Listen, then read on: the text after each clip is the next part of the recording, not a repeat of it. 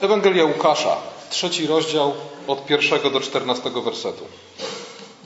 W piętnastym roku panowania cesarza Tyberiusza, gdy namiestnikiem Judei był Poncjusz Piłat, tetrarchą galilejskim Herod, tetrarchą iturejskim i trachonickim Filip, brat jego, a tetrarchą abileńskim Lizaniasz.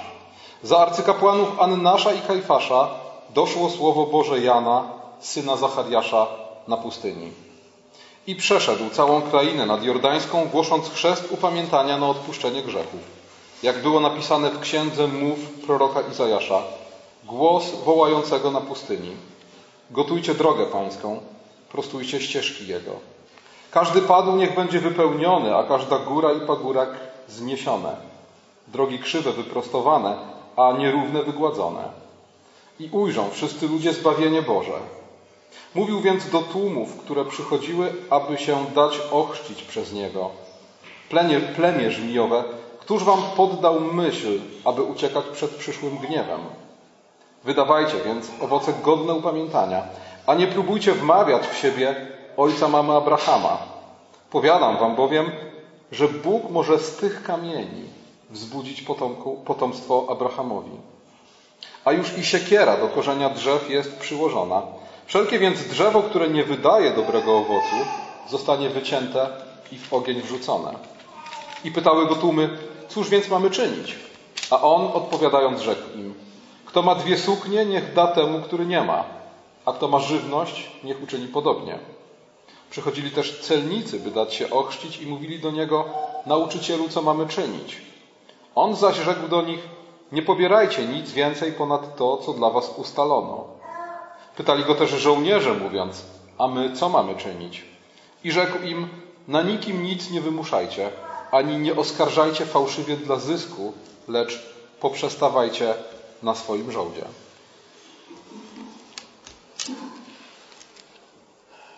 Fragment powszechnie znany, kazanie Jana Chrzciciela. Warto na wstępie zaznaczyć, jaki jest historyczny, sytuacyjny kontekst tego kazania. Zwróćcie uwagę na to, że ewangelista rozpoczyna od listy ważnych osobistości tych czasów. Mówi o tym, kto był cesarzem, kto był arcykapłanem, kto panował w której części Judei, czy szerzej dawnych ziem Izraela. Po trosze dlatego, żeby wskazać, że to wszystko nie działo się dawno, dawno temu w dalekiej krainie, ale działo się w konkretnym historycznym kontekście, w konkretnym historycznym miejscu. Biblia mówi nam o faktach, o tym, co naprawdę miało miejsce. A jak wiemy, jest to bardzo istotne dla naszego zbawienia, żeby wierzyć w historyczność biblijnego przekazu. Bo jeśli Chrystus nie był historyczną postacią, jeśli naprawdę nie wziął naszych grzechów na siebie w konkretnym historycznym zdarzeniu czy sekwencji zdarzeń, która poprzez Golgotę wiedzie nas do chwały zmartwychwstania, wtedy nadal pozostajemy w naszych grzechach. A zatem osadzenie tej historii w historii powszechnej ma swoje znaczenie. Ale ta lista ważnych postaci pokazuje nam też, w jakiej sytuacji znajdował się Izrael. Generalnie opłakanej. Izrael, Żydzi żyli w tych czasach pod rządami obcych. Byli częścią imperium rzymskiego, a na ich ziemi z jednej strony panował Piłat, rzymski prokurator, który prowokował Żydów, który gnębił powierzoną mu prowincję, a z drugiej strony Herodowie, którzy też nie byli Żydami, byli Idumejczykami. A nawet gdyby byli Żydami, tak naprawdę cała ich władza pochodziła z łaski i nadania Rzymu. A więc generalnie politycznie sytuacja była zła. Jeśli chodzi o sytuację religijną, naród był podzielony na zwalczające się stronnictwa faryzeuszów, sadyceuszów i jeszcze parę innych pomniejszych. A rządy nad świątynią sprawował klan Annasza i Kajfasza, saducejski klan, elita kompletnie wyobcowana ze swojego narodu, skażona kolaboracją z Rzymianami. I generalnie mająca, jakby to powiedzieć, mm, nie bardzo zainteresowana poprawą sytuacji swojego narodu. Dodatkowo jeszcze od kilkuset lat Bóg milczy. Od kilkuset lat nie było prawdziwego proroka w Izraelu. Oczywiście, jak to w Izraelu, pojawiała się cała masa mniej lub bardziej zdrowych na umyśle ludzi, którzy się za proroków uważali. Ale ostatnim prorokiem Starego Przymierza był Malachiasz. A od tego czasu minęło już kilkaset lat. Było tak źle, że oczywistym dla wszystkich było, że coś się musi zmienić. Że dotarliśmy do dna, od którego można się tylko odbić. Żydzi oczekiwali, a przynajmniej deklarowali, że oczekują, wypełnienia się mesjańskich obietnic, które Bóg zapowiedział przez usta swoich proroków. Ostatni z tych proroków, Malachiasz, kończy swoją księgę, a zarazem cały testament, cały Stary Testament kończy się słowami Oto ja poślę wam proroka Eliasza, zanim przyjdzie wielki i straszny dzień Pana i zwróci serca ojców ku synom, a serca synów ku ich ojcom, abym, gdy przyjdę, nie obłożył ziemi klątwą. To są ostatnie słowa Starego Testamentu. Ostatnie słowa Starego Testamentu to jest nadzieja. Nadejdzie kiedyś dzień Pana, a zanim on nadejdzie, poślę wam proroka Eliasza. On zwróci serca ojców ku synom, a serca synów ku ich ojcom. Żydzi czekali na Eliasza. Żydzi doskonale wiedzieli, kim jest, kim był Eliasz. Eliasz, który dokonał wielu cudów, który pognębił obcych bogów i ich kapłanów, który pognębił wrogów Izraela. Na takiego Eliasza czekali. Wiele sobie obiecywali po przyjściu Eliasza. Do dziś, słuchajcie, w żydowskich domach przy wieczerzy paschalnej pozostawia się jedno wolne miejsce, tak jak u nas przy wieczerzy wigilijnej. To jedno wolne miejsce jest dla Eliasza, na wypadek, gdyby właśnie przyszedł. Eliasz miał przywrócić sprawiedliwość w Izraelu. W taki sposób odczytywano słowa o tym, że zwróci serce ojców ku synom, synom synów ku ojcom. Nierozwiązywalne sprawy sądowe zamykano w ten sposób, że odkładano akta z adnotacją do przyjścia Eliasza. Krótko mówiąc, przyjdzie Eliasz i poradzi sobie z tym wszystkim, z czym my sobie poradzić nie możemy. W Ewangelii Marka w dziewiątym rozdziale, kiedy uczniowie po przemienieniu Jezusa rozmawiają z Jezusem, zadają mu takie pytanie: czemu uczeni w piśmie twierdzą, że najpierw musi przyjść Eliasz? I wtedy Jezus im odpowiada: Istotnie, Eliasz przyjdzie najpierw i naprawi wszystko. A więc jak widzicie, również Jezus potwierdza tą wiarę i to przekonanie, że Eliasz przyjdzie i naprawi. Ale jak jest napisane o Synu Człowieczym, ma On wiele cierpieć i być wzgardzonym. I tutaj Jezus mówi zaskakującą rzecz. Otóż mówię wam, Eliasz już przyszedł i uczynili mu tak, jak chcieli, jak o nim jest napisane. Ewangelii Mateusza w 11 rozdziale, w 14 wersecie Jezus już nie pozostawia żadnych wątpliwości, bo wprost o Janie Chrzcicielu mówi: On był Eliaszem. A więc krótko mówiąc, oczekiwany przez pokolenia Eliasz przyszedł, Jan Chrzciciel był tym Eliaszem i zrobili mu to, co chcieli. A co mu zrobili? No jak wiemy, Herod zabił Jana Wielokrotnie mówiliśmy o tym, że Mesjasz, którego oczekiwali Żydzi, kiedy już przyszedł, okazał się być inny niż się spodziewali. Nie spełniał ich oczekiwań. Choć wszystko dokonało się tak, jak zapowiadali prorocy. Mesjasz narodził się w Betlejem, tak jak zapowiadali prorocy. Czynił znaki i cuda, takie, jakie czynić miał Mesjasz. Ewangelia Mateusza, 11 rozdział, od drugiego wersetu. Jan, skoro usłyszał w więzieniu o czynach Chrystusa posłał swoich uczniów z zapytaniem, czy Ty jesteś tym, który ma przyjść, czy też mamy innego oczekiwać? Jezus odpowiedział im, idźcie i oznajmijcie Janowi, co słyszycie i na co patrzycie. Niewidomi odzyskują wzrok, chromi chodzą, trędowaci doznają oczyszczenia, głusi słyszą, umarli zmartwychwstają, ubogim głosi się Ewangelię. A więc zobaczcie, kiedy przyszedł Chrystus, prawdziwy Mesjasz, wszystko działo się dokładnie tak, jak zapowiadali prorocy. Z domu Dawida urodził się w Betlejem i dokonywał takich znaków, takich czynów, jakich należało po Mesjaszu oczekiwać. Co więcej, cierpienie i śmierć też w gruncie rzeczy było wypełnieniem, co prawda opatrznie rozumianego w tamtym czasie przez Żydów, ale jednak dość oczywistego proroctwa Izajasza. A jednak pomimo tego wszystkiego, pomimo tego, że Jezus wypełnił pismo, że Ewangelia Mateusza 126 razy przy różnych okazjach mówi, że stało się to, aby się wypełniło pismo, pomimo tego wszystkiego nie tylko prości Żydzi, nie tylko wrogo nastawieni faryzeusze i sadyceusze, ale też uczniowie, którzy przez trzy lata chodzili z Jezusem,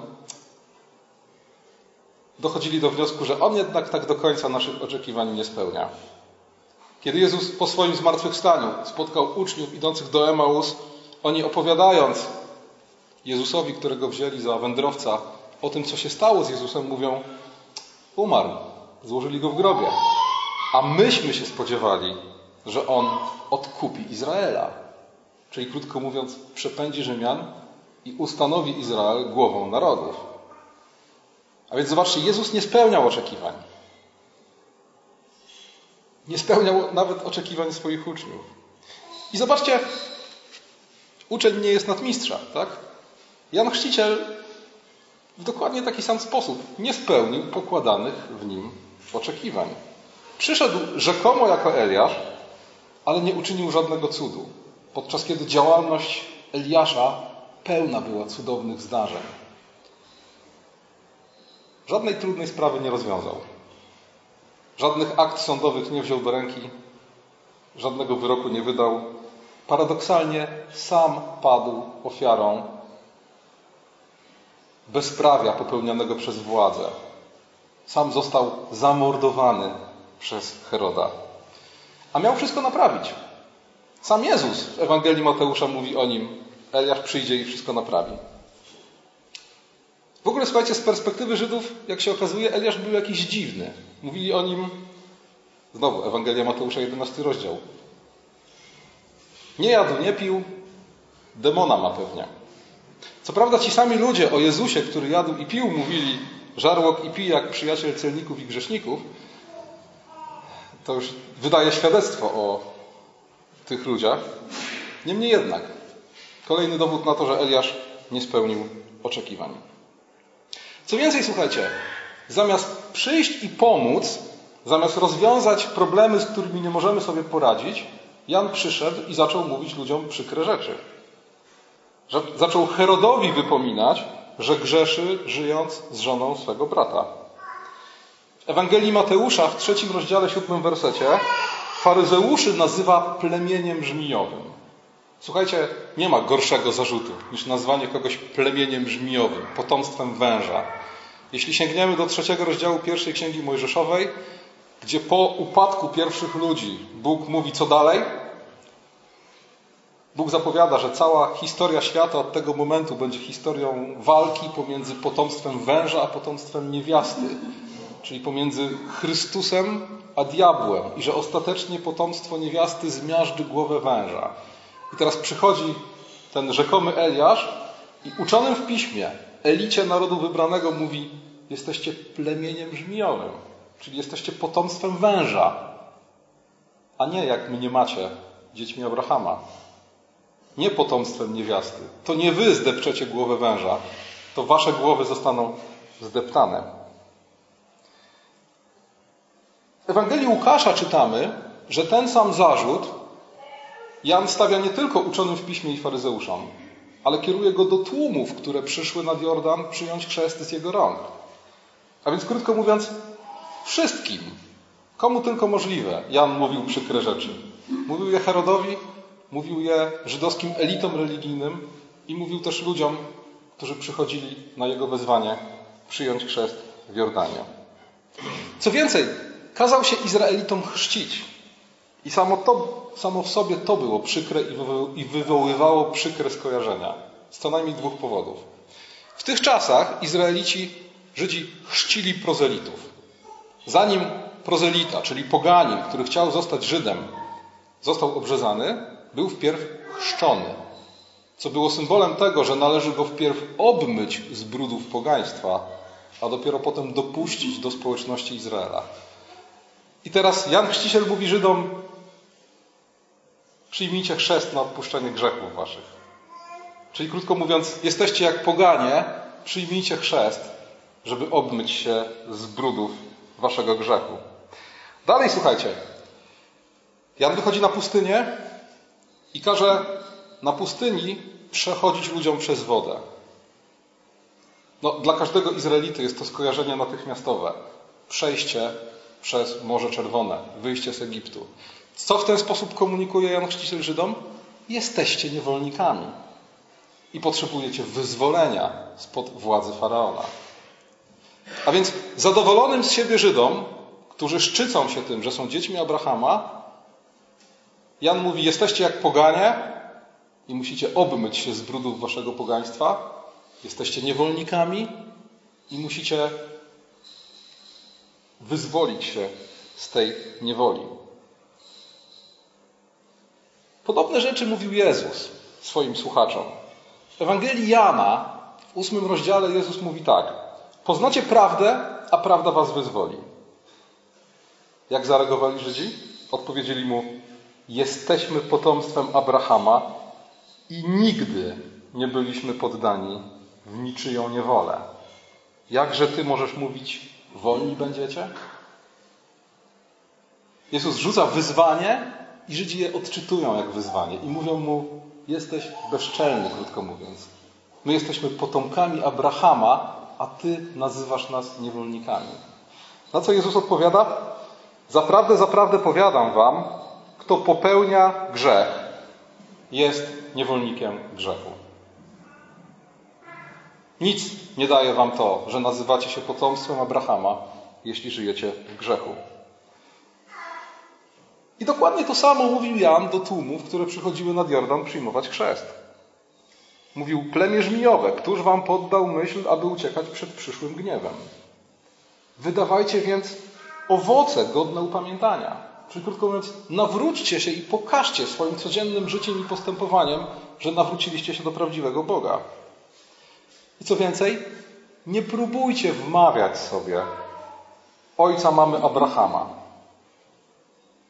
Powiadam wam bowiem, Bóg może z tych kamieni wzbudzić dzieci Abrahamowi. Siekiera do korzenia drzew jest przyłożona. Wszelkie drzewo, które nie wydaje owocu, zostanie wycięte i wrzucone w ogień. Sednem poselstwa Jana jest nie wmawiajcie sobie. Nie wmawiajcie sobie, że jesteście dziećmi Abrahama, jeżeli żyjecie z dala od Boga, jeżeli żyjecie w grzechu, jeżeli wasze codzienne życie z Bogiem nie ma nic wspólnego. Co więcej, waszym problemem nie są Herodowie, Piłat i arcykapłani, tylko grzech, który was zniewala. Problem jest w was, w waszych sercach, a nie na zewnątrz. Nawet gdybym dzisiaj przepędził Rzymian, Herodów i arcykapłanów, co zrobicie z tą wolnością? Nadal będziecie w niewoli najstraszliwszej niewoli, jaką człowiek zna niewoli grzechu. I dlatego, tak wynika z poselstwa Jana Chrzciciela, oczekiwania Żydów były chybione. Oni oczekiwali politycznej wolności w momencie, w którym ich problemem nie była polityczna niewola. Była niewola, ich problemem była niewola grzechu.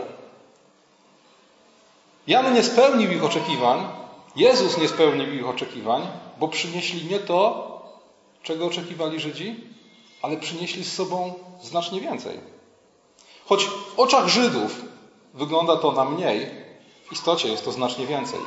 Jest to wyzwolenie od najstraszliwszej niewoli. I co więcej, ludzie wolni od grzechu, ludzie, którzy poddają swoje sumienia Chrystusowi, zwykle osiągają w ostateczności wszystkie inne aspekty wolności. Historia narodów pokazuje, że tam, gdzie głoszono Ewangelię, tam, gdzie ludzie nawracali się do Chrystusa, tam, gdzie przemianie ulegało ich życie, tam stopniowo przemianie ulegał cały system polityczny i społeczny. I oczywiście nie chcę twierdzić, że chrześcijańska Europa którymkolwiek momencie swojego istnienia była jakimś obszarem idealnych stosunków społecznych, ale jednak, jeśli zobaczymy punkt wyjścia, jakim było Imperium Rzymskie, to dochodzimy do wniosku, że tak, chrześcijaństwo zmieniło tę część świata również w sposób polityczny i społeczny, w zasadniczym sensie. A wszystko przed nami jeszcze, bo wierzymy, że ta zmiana dopiero się rozpoczęła i że będzie postępować. Co zrobić z takim poselstwem? Co zrobić z Eliaszem i Mesjaszem, którzy przychodzą i mówią: Tylko wam się wydaje, że waszym problemem jest Herod, Piłat i arcykapłani. Wasz problem jest w waszych sercach. No, reakcje, jak widzimy, są różne. W Ewangelii Mateu... Jana w ósmym rozdziale, wtedy kiedy Jezus powiedział Żydom to, co powiedział, próbowali go ukamieniować. Ostatecznie go ukrzyżowali. Jana pojmał i zabił Herod, któremu Jan wypominał grzech. Ale inni reagowali inaczej. Przychodzili do Jana i pytali, co mamy czynić. I słuchajcie, to są dwie postawy, które mamy do wyboru. Zbuntować się i powiedzieć: Jesteśmy wolni. Abrahama mamy za ojca. Usprawiedliwieni z wiary. Ewangeliczni chrześcijanie. 15 lat w wierze, 20 lat, 10 lat w kościele, tak? I w ten sposób możemy narazić się na tą samą replikę, jaką usłyszeli Żydzi. Nie wmawiajcie sobie, Abrahama mamy za ojca.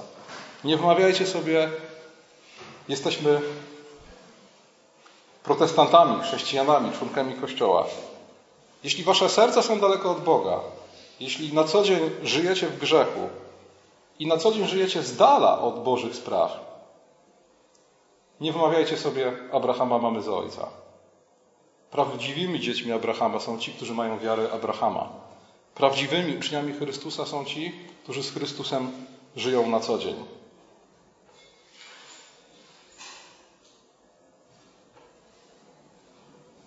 Niewola grzechu spowodowała, że Żydzi, pozostając niewolnikami grzechu, źle postrzegali swoją sytuację. Grzech spowodował, że zamiast martwić się grzechem, zaczęli przede wszystkim martwić się swoją sytuacją polityczno-ekonomiczną. I słuchajcie, to jest taka prawidłowość która dotyka również nas. Bardzo często nie widzimy prawdziwego problemu tam, gdzie on jest. Szukamy go w zupełnie innym miejscu. Bardzo często jest tak, że nie widzimy prawdziwego problemu w nas samych, tylko szukamy go na zewnątrz. Notabene to jest właśnie cecha niewolników. Józef Brocki pisał o tym, że niewolników od ludzi wolnych odróżnia to, że niewolnik źródła wszystkich swoich problemów i niepowodzeń upatruje na zewnątrz w innych ludziach. Mogę sobie dzisiaj myśleć, że moim głównym problemem dzisiaj jest albo zły pracodawca, albo wredna żona, albo nieposłuszne dzieci, albo wspólnota, w której nie ma zachęty, miłości, cokolwiek, słuchajcie. Ale historia zbawienia i historia życia wielu ludzi pokazuje nam, że im częściej upatrujemy źródła zła poza nami, tym częściej okazuje się, że ono jest w nas. To dlatego, że patrzymy na świat, na siebie, na innych tymi naszymi zniewolonymi oczyma. Nasze oczekiwania są chybione, ale dobra nowina jest taka, że Bóg Może niekoniecznie chce spełnić nasze oczekiwania w taki sposób, jak nam się to wydaje, ale na pewno ma coś lepszego. Może zamiast lepszego szefa da Ci więcej cierpliwości, wyrozumiałości i miłości. Szef się zmieni, a cierpliwość, wyrozumiałość i miłość zostaną. Może tego bardziej potrzebujesz. Może problemem nie jest zła żona, tylko brak cierpliwości i miłości dla żony z Twojej strony. I może jeśli Bóg oferuje Ci, ofiaruje Ci trochę tej cierpliwości i miłości, to dostrzeżesz, okazując cierpliwość i miłość, że jednak problem jest w Tobie. Co czynić? Pytają ludzie przychodzący do Jana Chrzciciela. I słuchajcie, odpowiedzi są proste. Jan mówi, jeśli masz za dużo, podziel się z innymi. Przychodzą celnicy, tak? Znienawidzeni urzędnicy pobierający opłaty dla Rzymian. Jan im nie mówi, zostawcie swoje niegodne zajęcie. Mówi, nie, pobierajcie tyle, ile należy, nie więcej. Przychodzą żołnierze, którzy też pewnie mieli krew niewinnych na rękach. Jan nie mówi im, porzućcie swoje zajęcie. Mówi, nie wymuszajcie na nikim nic. Poprzestawajcie na swoim żołdzie. Krótko mówiąc, nawrócenie polega na tym, żeby codziennie żyjąc z Bogiem, trwając społeczności z Bogiem, w słowie i modlitwie, robić proste rzeczy. Robić rzeczy właściwe we właściwym czasie, adekwatnie do swojego stanu. Jesteś urzędnikiem, bądź uczciwym, rzetelnym urzędnikiem. Jesteś żołnierzem, bądź uczciwym żołnierzem. Jesteś mamą, bądź dobrą mamą. N.T. Wright w książce, którą polecał niedawno Bogumił, napisał bardzo ważną rzecz, że Ewangelia to nie są dobre rady. Ewangelia to jest dobra nowina. Więc jeśli pytają ludzie Jana, jeśli pytają ludzie Jezusa, jeśli my pytamy Boga, co powinniśmy czynić, w odpowiedzi nie dostajemy zestawu dobrych rad. W odpowiedzi Bóg przypomina nam o tym, że wraz z Chrystusem dał nam dobrą nowinę. Dobrą nowinę o tym, kim jest Chrystus i co uczynił. Dobra nowina przypomina nam o tym, że przyjście Chrystusa, poprzedzone przyjściem Jana Chrzciciela, a zatem przyjście Mesjasza, poprzedzone przyjściem Eliasza, wszystko zmienia. Że naprawdę Jan Chrzciciel przyszedł po to, żeby wszystko naprawić. W ślad za nim przyszedł Chrystus, który wypełnił tę obietnicę i wszystko naprawił. Męka, śmierć, zmartwychwstanie Chrystusa, Jego wstąpienie do nieba, to, że zasiadł na tronie, to wszystko to jest dobra nowina o tym, że stało się coś, co sprawia, że nic już nie jest po staremu i wszystko musi się zmienić. I w perspektywie historii świata oznacza to, że zmierzamy w kierunku ostatecznego triumfu Boga nad Jego nieprzyjaciółmi. Psalm 110. Rzekł Pan do Pana mego, siądź po prawicy mojej, aż uczynię nieprzyjaciół Twoich pod nóżkiem stóp Twoich. I to jest ta dobra nowina. A odpowiedź na pytanie, co powinniśmy czynić, wypływa bezpośrednio z dobrej nowiny. Odpowiedź na pytanie, co powinniśmy czynić, opiera się na tym, co się stało. Skoro Chrystus wszystko zmienił, nic nie może zostać po staremu. Skoro Chrystus wszystko zmienił, moje życie też nie może pozostać takie, jakie było. Jeżeli trwałem dotąd z dala od Chrystusa,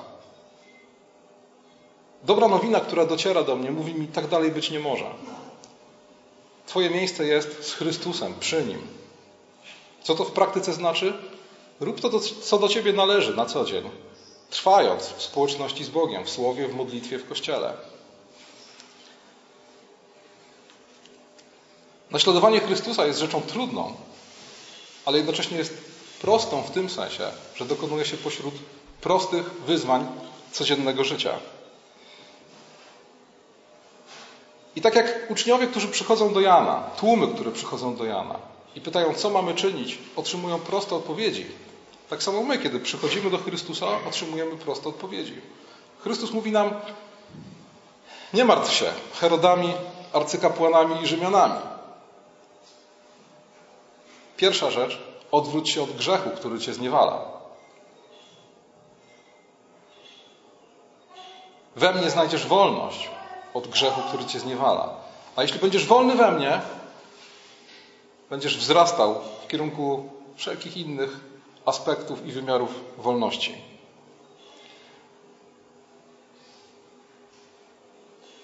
Jeśli dociera do nas dobra nowina o Chrystusie, właściwym pytaniem jest, co powinienem uczynić.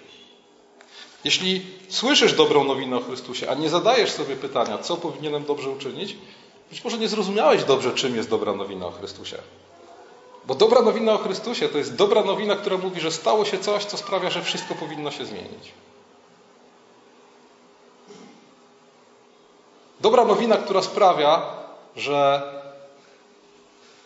trzeba porzucić stary sposób życia i robiąc dokładnie te same codzienne czynności, oddając się dokładnie tym samym codziennym zajęciom, żyć z Bogiem, słuchając Jego słowa, trwając w modlitwie, wypełniając Jego przykazania. To jest dobra nowina, to są jej konsekwencje. To wszystko jest możliwe dzięki Chrystusowi, dzięki Jego odkupieńczej męce i śmierci, nie dzięki naszym wysiłkom, ale dzięki łasce, którą Bóg okazał nam w Chrystusie. Amen.